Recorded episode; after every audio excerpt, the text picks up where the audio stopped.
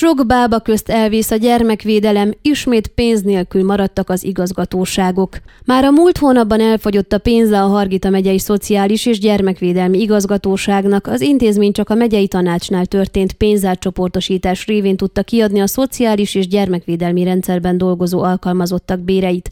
Múlt hónapban kaptunk egy kisebb kiegészítést, hogy tudjuk a nettó béreket kiutalni, de az adókat már nem tudtuk kifizetni, közölt Elekes Zoltán, a megyei Szociális és Gyermekvédelmi Igazgatóság vezetője. Az intézmény a megyei tanács újabb költségvetés kiegészítésének köszönhetően ismét pénzhez jutott a napokban. 4,7 millió lejt kaptak a megyei önkormányzat költségvetéséből, abból kifizették az októberi adóterheket és az e hónapban esedékes nettó fizetéseket. Most várjuk, hogy valaki, a kormány vagy a megyei tanács még adjon, hogy ki tudjuk fizetni az adó elmaradást, majd a decemberi béreket és számlákat. Decemberre mindenképpen kellene kiegészítés, fogalmazott el Elekes Zoltán.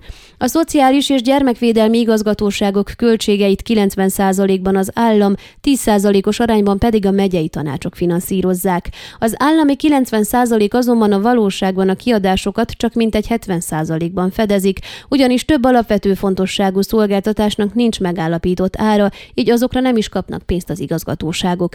Ugyanakkor a meglévő árakat is aktualizálni kellene a drágulások miatt.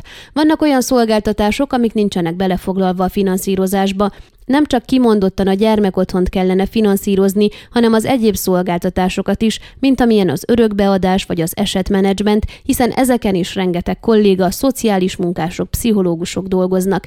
Nem minden gyermek kerül be a gyermekotthonba, akikkel mi dolgozunk, hál' Istennek, hiszen éppen az a cél, hogy dolgozzunk ezekkel a családokkal, megoldásokat keressünk, megelőzzük, hogy gyermekotthonba kerüljön a gyermek, és ezekre a szolgáltatásokra is kellene költséget biztosítani. Ezeknek nincs megállapított költsége, így a 90%-os állami finanszírozás a valóságban 70 körüli, magyarázta a megyei Szociális és Gyermekvédelmi Igazgatóság vezetője. Megjegyezte, az állam úgy kezeli az említett költségeket, hogy azokat a megyei tanácsok kell finanszírozzák, ha viszont ez így történne, akkor az utóbbiak által biztosított részfinanszírozás aránya 10%-ról 20-30-ra nőne.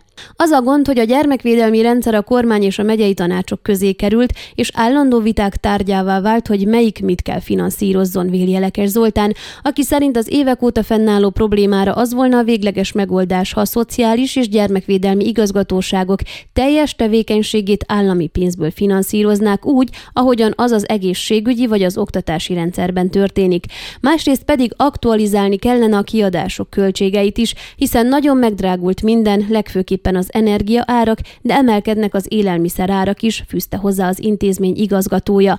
A megyei Szociális és Gyermekvédelmi Igazgatóság az állami tartalék alapból vár költségvetés kiegészítést, hogy tudják fizetni az év hátralévő részében a béreket, fenntartási és ellátási költségeket. Noha még nem fordult elő olyan eset, hogy a Maros megyei Szociális és Gyermekvédelmi Igazgatóság alkalmazottai ne kapják meg időben a fizetésüket, de olyan már volt, hogy késve kapták meg egyéb juttatásaikat a bizonytalan anyagi helyzet miatt, mondta el a Székelyhon érdeklődésére Mikrea Hajnal, az igazgató igazgatóság vezetője. Mint kifejtette, a gondok bő három éve kezdődtek, hiszen a megszokottnál később fogadták el az éves és a megyei költségvetéseket, és csak áprilisban derült ki, hogy mekkora összeg áll a rendelkezésükre. Általában 8 hónapra elegendő a költségvetésük, nem egy egész évre, ahogy természetes lenne. Így szeptembertől már figyelniük kell az országos költségvetés kiegészítéseket, hogy adnak-e pénzt az intézmények fenntartására vagy sem. Idén különösen nagy gondot jelent, hogy nincs kormány, így nem tudni, november végén lesz-e költségvetés kiegészítés. Ha az állam nem, akkor Maros megyében a megyei tanács mindig kiutalta az igazgatóságnak a fizetésekre és a szükségesebb kiadásokra szükséges összegeket, remélhetőleg idén is így lesz, bizakodik Mikle a hajnal. Sajnos a beutaltak napi ételadagjára biztosított 16 lej 60 bani, ami 2019 óta nem nőtt, már rég nem elég, hiszen az alapélelmiszerek nagyon megdrágultak.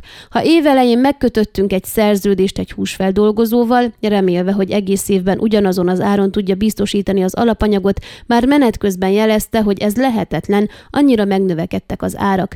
Aggodalommal várjuk, hogy mekkorák lesznek a villany és gázszámlák. Évvége felé egyik költségvetés kiegészítéstől a másikig tervezünk, törlesztünk.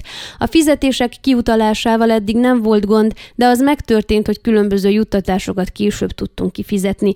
A számlákat is törleszteni tudtuk mindeddig. De így egyik hónapról a másikra arra szólva nem lehet tervezni, nem lehet a szolgáltatókkal több hónapra szóló előnyösebb szerződéseket kötni, fogalmazott az igazgatóság vezetője. Maros megyében 1500 kiskorú része a gyermekjogvédelmi rendszernek, egy részük családi típusú házakban él, mások hivatásos nevelőszülőknél vagy családtagoknál vannak elhelyezve. Az idős, illetve szociális otthonokban ezernél több felnőtt gondozott él Maros megyében. Ön a Székelyhon aktuális podcastjét hallgatta. Amennyiben nem akar lemaradni a régió életéről a jövőben sem, akkor iratkozzon fel a csatornára, vagy keresse podcast műsorainkat a székelyhon.pro portálon.